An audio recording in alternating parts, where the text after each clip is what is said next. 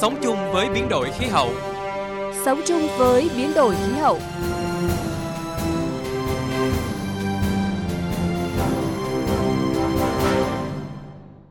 Xin chào và cảm ơn quý thính giả đang nghe chương trình Sống chung với biến đổi khí hậu. Thưa quý vị, Việt Nam được đánh giá là một trong năm quốc gia trên thế giới chịu ảnh hưởng nặng nề nhất của biến đổi khí hậu. Điều này đòi hỏi chúng ta phải có những giải pháp, những đổi mới sáng tạo để giúp người dân thích ứng tốt hơn nữa, đặc biệt liên quan đến vấn đề nhà ở, sinh kế cho người dân vùng đồng bằng sông Cửu Long. Phát triển mô hình công nghệ nhà nổi, giải pháp giúp người dân vùng đồng bằng sông Cửu Long thích ứng với biến đổi khí hậu sẽ là nội dung được chúng tôi chuyển tới quý vị và các bạn trong chương trình Sống chung với biến đổi khí hậu ngày hôm nay. Sống chung với biến đổi khí hậu, thay đổi cuộc sống theo cách của bạn. Trước tiên chúng tôi chuyển tới quý thính giả những tin tức biến đổi khí hậu đáng chú ý. Theo Tổng cục Lâm nghiệp, Bộ Nông nghiệp và Phát triển Nông thôn, các địa phương cần tranh thủ thời vụ và thời tiết thuận lợi để trồng rừng, đẩy nhanh triển khai đề án trồng 1 tỷ cây xanh trong thời gian tới. Riêng với vùng Nam Bộ, cần chú ý theo dõi hạn hán, mặn xâm nhập để lựa chọn thời điểm xuống giống phù hợp. Trong đó hai tỉnh Trà Vinh và Sóc Trăng được khuyến cáo nên trồng tập trung trong tháng 6 để né thời tiết bất lợi.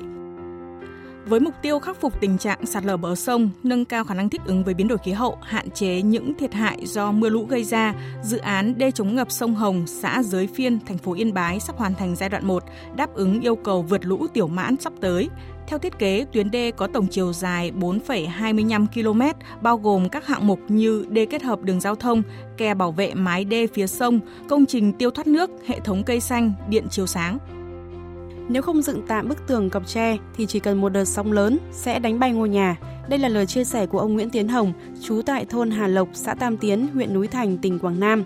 Ủy ban nhân dân xã Tam Tiến cho biết tình trạng sạt lở bờ biển ở địa phương này đã diễn ra từ nhiều năm nay. Năm 2020, hơn 3 km bờ biển đã bị xâm thực vào bờ khoảng 20 mét. Nhiều mô hình sinh kế, canh tác thích ứng với biến đổi khí hậu được thí điểm tại tỉnh Bến Tre nhận được sự hưởng ứng và tham gia của nông dân. Cụ thể, ngành nông nghiệp tỉnh Bến Tre đã phối hợp với các địa phương thực hiện 16 mô hình thích ứng với biến đổi khí hậu. Các công nghệ tiên tiến thân thiện với môi trường như tiết kiệm nước, dự báo, cảnh báo thủy văn, xâm nhập mặn, vân vân đã bước đầu được phát triển. Đây là một trong những kết quả của công tác ứng phó với biến đổi khí hậu giai đoạn 2016-2020 và kế hoạch ứng phó giai đoạn 2021-2030 của tỉnh Bến Tre tổng lượng phát thải các chất fluorocarbon, các chất gây suy giảm tầng ozone sẽ tăng lên 72 tỷ tấn CO2, tương đương trong 4 thập kỷ tiếp theo nếu không có các hành động cụ thể. Đây là thông tin do Tổ chức Khí tượng Thế giới và Môi trường Liên Hợp Quốc cung cấp để giảm thiểu các chất fluorocarbon xả ra môi trường, giảm phát thải khí nhà kính, góp phần bảo vệ môi trường, tầng ozone. Tiến sĩ Nguyễn Xuân Tiên, Phó Chủ tịch kiêm Tổng thư ký Hội Khoa học Kỹ thuật lạnh và điều hòa không khí Việt Nam cho rằng, nhà nước cần hoàn thiện văn bản pháp lý và chính sách cụ thể về quản lý các chất gây suy giảm tầng ozone.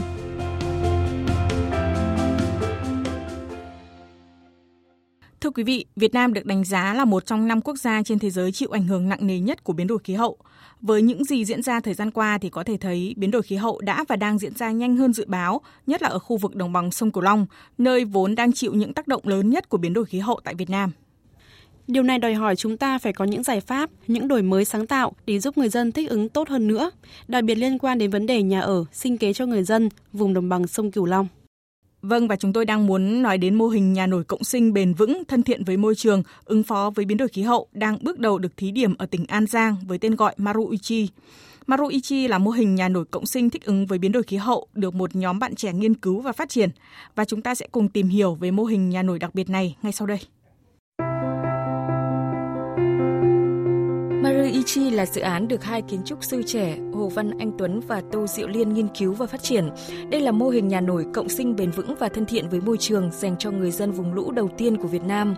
Mỗi ngôi nhà của Maruichi là một tế bào được thiết kế và sử dụng độc lập, đồng thời có thể di chuyển và gắn kết với các ngôi nhà khác để tạo thành một cộng đồng xanh thông qua không gian hành lang. Cư dân có thể dễ dàng sinh hoạt cộng đồng, mua bán, trao đổi hàng hóa và dịch vụ với nhau.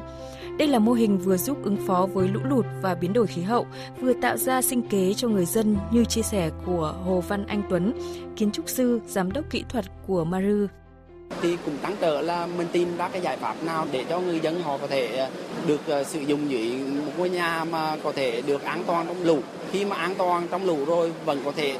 sinh sống ở trong đó tại vì cái tình trạng mà khi mà lũ dân nó cả thứ thì người người dân chỉ có tránh được lũ nhưng mà lại đói không có gì ăn vậy thì cái giải pháp em đưa ra thì là ngôi nhà ở trong đó thì khi mà lũ dân á, thì người dân vẫn ở trong đó vẫn sinh hoạt bình thường. Mô hình này thì đặc tính của nó là nổi. Khi mà nước biển dân thì là nó như là chiếc thuyền bé nó dâng theo cái mặt nước và nó có thể di chuyển được cái nơi lưu trú an toàn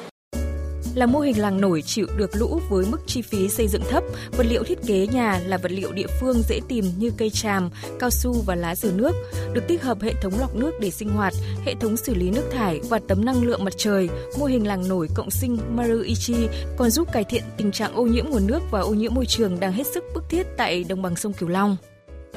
cái, điểm đặc biệt của về ngôi làng Maruichi này thì là sử dụng vật liệu à, gỗ rừng trồng mà có rất là nhiều ở Việt Nam mình là rừng gỗ tràm, cao su. Cả cái rừng trồng đó thì là nguyên liệu đầu vào nó rất là dồi dào và chi phí nó rất là rẻ. Cái giải pháp là sử dụng cái cái gỗ rừng trồng đó để mà sẽ xảy ra để ghép lại thành các cái cấu kiện gỗ ghép mà các cái nước phát triển như là Nhật Bản hoặc là Mỹ hoặc là các cái nước Bắc Âu thì sử dụng nó rất là phổ biến nhưng mà các cái nước như Việt Nam mình các thứ thì vẫn chưa sử dụng. Thì đơn vị của em là sẽ đầu tiên tiên phong sử dụng cái loại hình công nghệ này. Ngoài ra, Maruichi cũng tạo ra những cơ hội để phát triển du lịch xanh và điều này sẽ giúp thúc đẩy thu nhập của người dân cũng như sự năng động của các cộng đồng tại khu vực làng nổi này, như khẳng định của Tô Diệu Liên, kiến trúc sư đồng sáng lập dự án Maru thì tụi mình như kiểu là vừa là nhìn vào cái thực tại, vừa là chuẩn bị trước là một cái mô hình nhà nổi an toàn, đẹp đẽ, bảo vệ môi trường, ứng phó biến đổi khí hậu. Và rất là quan trọng nữa đó là sẽ giúp cho người dân có thể làm du lịch sinh thái và nó giúp cải thiện nền kinh tế địa phương.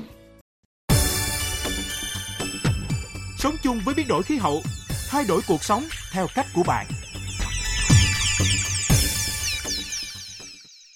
Thưa quý vị, không chỉ giúp người dân yên tâm sống trong những ngôi nhà nổi chắc chắn, linh hoạt mỗi khi lũ dâng, với tính độc đáo và thẩm mỹ cao, Maruichi sẽ tạo ra sinh kế cho đồng bào vùng đồng bằng sông Cửu Long, khai thác diện tích mặt nước để trở thành những khu du lịch sinh thái, du lịch văn hóa và trải nghiệm. Mô hình làng nổi Maruichi hiện đang bước đầu được thí điểm xây dựng tại hộ cảnh quan Búng Bình Thiên, huyện An Phú, tỉnh An Giang. Và cũng xin được cung cấp thêm thông tin, mô hình này cũng đã được trao giải đặc biệt giải tiên phong tại cuộc thi doanh nghiệp khởi nghiệp thích ứng với biến đổi khí hậu do Trung tâm Đổi mới sáng tạo ứng phó với biến đổi khí hậu, Bộ Khoa học và Công nghệ phối hợp với Ngân hàng Thế giới tổ chức. Trong phần trả lời phỏng vấn của phóng viên chương trình ngay sau đây, ông Phạm Đức Nhiệm, Phó Cục trưởng Cục Phát triển Thị trường và Doanh nghiệp Khoa học Công nghệ, Bộ Khoa học và Công nghệ, Giám đốc Trung tâm Đổi mới sáng tạo ứng phó với biến đổi khí hậu Việt Nam nhấn mạnh tiềm năng và triển vọng áp dụng mô hình nhà nổi của Maruichi trên diện tích mặt nước ở các địa phương khác có điều kiện địa lý và khí hậu tương tự ở cả trong nước và trên thế giới. À, Maru thì à, được à, khá nhiều các giải thưởng quốc tế về sáng tạo à, và đặc biệt là trong năm 2019 với cái cuộc thi về các cái doanh nghiệp khởi nghiệp thách thức biến đổi khí hậu ấy, thì Maru đã được giải đặc biệt trực tiếp là phó thủ tướng chính phủ trao gọi là giải tiên phong tức là với các cái đóng góp của Maru tiềm năng trong việc là giải quyết sinh kế cho đồng bằng sông Cửu Long và ven biển miền Trung cũng như là việc là tạo ra một cái hệ sinh thái bền vững uh, trên cơ sở là các cái thiết kế nhà nổi. Uh, trên hệ thống nhà nổi đó thì là sẽ có các cái trường học có bệnh viện uh, có tất cả các cái dịch vụ để làm sao để đảm bảo cho sinh kế và sinh hoạt của bà con của cộng đồng và đặc biệt ấy, là cái mô hình nhà nổi Maru ấy là thích hợp và đa năng cho rất nhiều các cái đối tượng ứng dụng từ cái việc là phục vụ cho các hoạt động du lịch sinh thái cho đến là việc phát triển các cái hoạt động về sản xuất nuôi trồng thủy sản cho đến việc là tạo ra các cái môi trường ờ, các cái điều kiện mà sinh sống mới cho bà con ở các cái khu vực ngập lũ bị chiều cường rồi bị, bị nước biển dâng à, như các anh chị biết đấy thì ờ, khu vực đồng bằng sông Cửu Long của chúng ta với cái diện tích là hơn 30.000 km vuông với lại cái lượng dân số thì cũng ờ, suýt soát khoảng 35 triệu là một cái diện tích mà có cái địa bàn chiến lược của đất nước Việt Nam. À, và với cái cái kịch bản với các cái tính toán về biến đổi khí hậu và nước biển dân thì trong cái tương lai gần chúng ta phải giải quyết cái bài toán về vấn đề về nhà ở về sinh kế cho bà con. Thì mô hình làng nổi này nó tạo ra được cái sự kết nối và tạo ra cái yếu tố nền tảng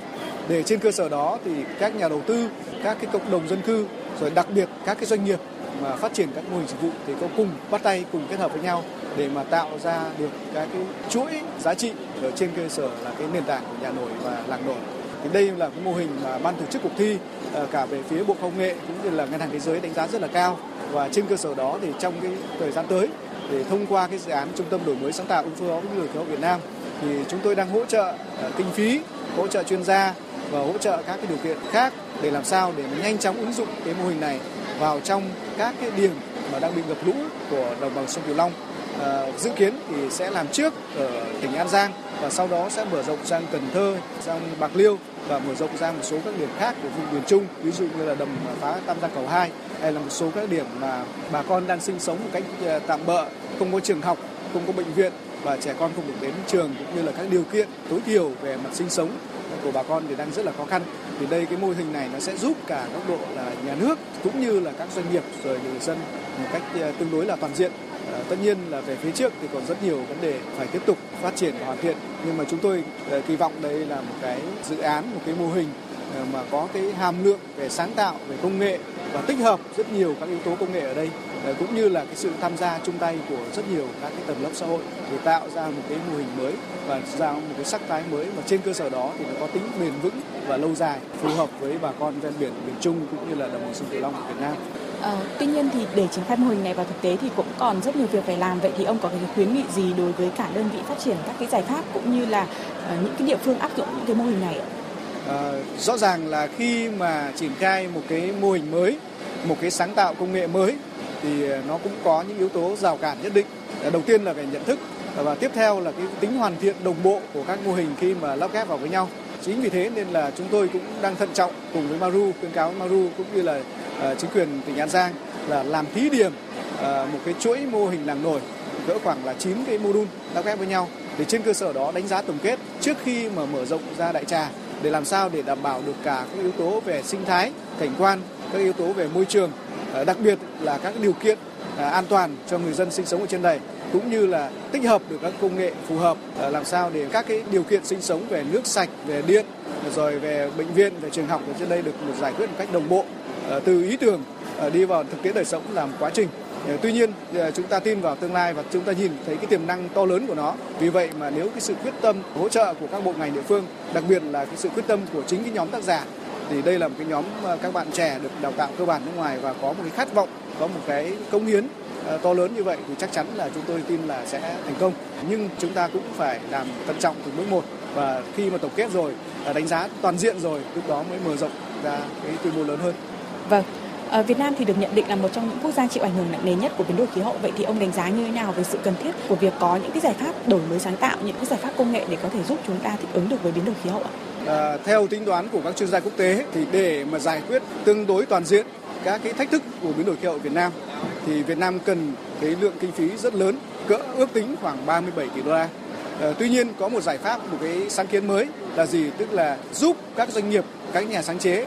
biến các cái thách thức của biến đổi khí hậu đấy thành cơ hội kinh doanh. À, họ phát triển các cái ý tưởng sáng tạo, phát triển các cái công nghệ mới, phát triển các cái mô hình kinh doanh mới làm sao để mà khai thác các cái biến đổi từ biến đổi khí hậu đó thành cái cơ hội để mà đầu tư sản xuất và kinh doanh thì cái tổng kinh phí mà cần phải huy động để đầu tư cho cái việc mà giải quyết thách thức biến đổi khí hậu nó nhỏ nhiều ước tính con số cỡ khoảng 2,5 tỷ đô la. Như vậy là nó sẽ thấp hơn nhiều con số là 37 tỷ đô la so với cái nếu như nhà nước phải bỏ ra đầu tư kinh phí. Như vậy là cái việc mà thông qua các cái hoạt động hỗ trợ của nhà nước cho hoạt động đổi mới sáng tạo, hình thành các doanh nghiệp khởi nghiệp trong lĩnh vực đổi mới sáng tạo và giúp các doanh nghiệp nhỏ vừa phát triển các cái sản phẩm mới, phát triển các cái giải pháp công nghệ mới thích ứng với đổi khí hậu là một cái việc rất là cần thiết và nó đem lại hiệu quả to lớn cả về kinh tế cũng như là cái tác động xã hội và đặc biệt ấy là nó tạo ra cái tính bền vững và chủ động trong việc ứng phó với đổi khí hậu. Vâng, xin cảm ơn ông về cuộc trao đổi. Thưa quý vị, thưa các bạn, như khẳng định của các chuyên gia thì xu thế phát triển xanh trên thế giới đã và đang mở ra cơ hội cho Việt Nam có thể đón đầu, đi thẳng vào phát triển kinh tế xanh và những giải pháp công nghệ sạch được coi là chìa khóa vàng giúp Việt Nam giảm phát thải khí nhà kính thêm từ 1,5 đến 2% vào năm 2025. Thách thức từ biến đổi khí hậu cũng là cơ hội để chúng ta phát triển những giải pháp sáng tạo, những công nghệ mới. Đây cũng là cơ hội cho những dự án sáng tạo như mô hình nhà nổi cộng sinh Maruichi phát triển, giúp chúng ta thích ứng tốt hơn với biến đổi khí hậu. Và đến đây thì thời gian dành cho chương trình cũng đã hết. Các biên tập viên xin chào và hẹn gặp lại quý thính giả trong những chương trình sau.